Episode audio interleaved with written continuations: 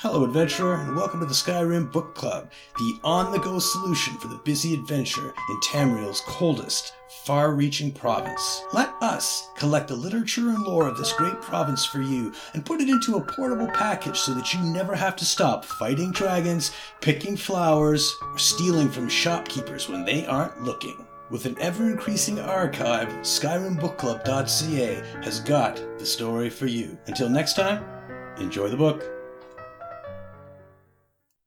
War Weather, Ancient Maormeri Treatise on Weather Magic. Bring this to Nydir's attention immediately. It's a transcript of an old text, but she needs to see this. Beg her pardon for the conjecture on Nord legends and Psijic nonsense, but this text contains an angle of attack she was looking for.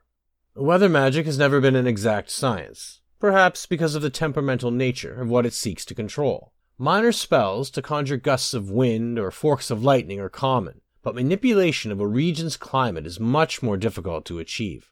Our war wizards have longed for the ability to lower catastrophic hailstorms onto enemy borders as a preamble to invasion, or to halt a blizzard to make an unexpected march through inclement weather.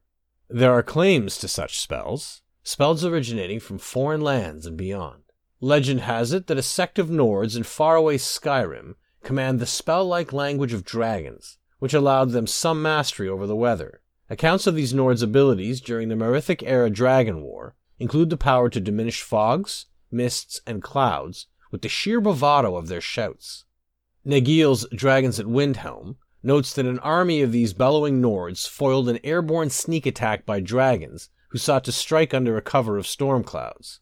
Nagiel writes, We thought the heavy clouds looked better parted, and when we spoke our words of power, the clouds thought so too. But even with their passing, the sun remained hidden, a then apparent wing of dragons stretched across the blue, and the curse that escaped Vafodor's mouth brought a hearty guffaw to mine.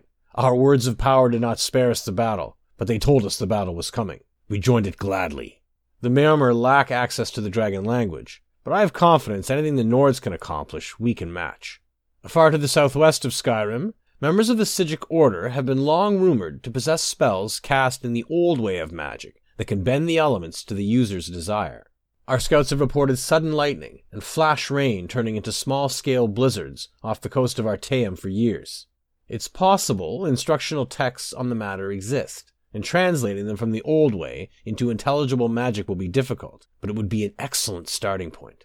Arisea, the Daedric Primer, describes a spell devised by Sheogorath, Daedric Prince, called Manipulate Weather. She writes, Sheogorath's spell folio includes an incantation to match the weather with his mood. The Lord of the Madhouse has been known to teach the spell to mortals in his favor, allowing them to alter the climate of an entire region.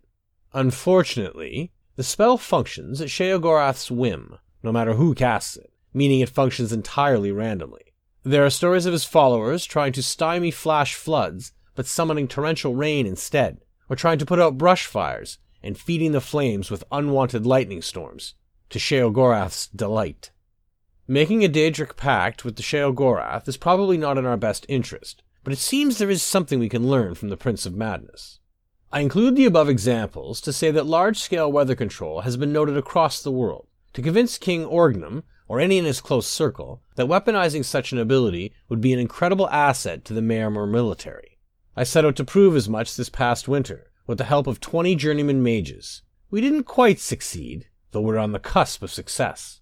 We started by clearing an open plain near the sea and created a lightning storm by manipulating the charge of a passing cloud with our own skeins of lightning. It worked, but we lost a member of our group, entirely regrettable, to the sudden storm and a fork of wayward lightning. It's possible we would all have perished had our storm not consumed itself. We tried several times, managing to lengthen the duration of the storm each time, even learned to direct it out over the water. But the duration of our spell remained our enemy, and we eventually had to admit that the exercise would be futile in a battle.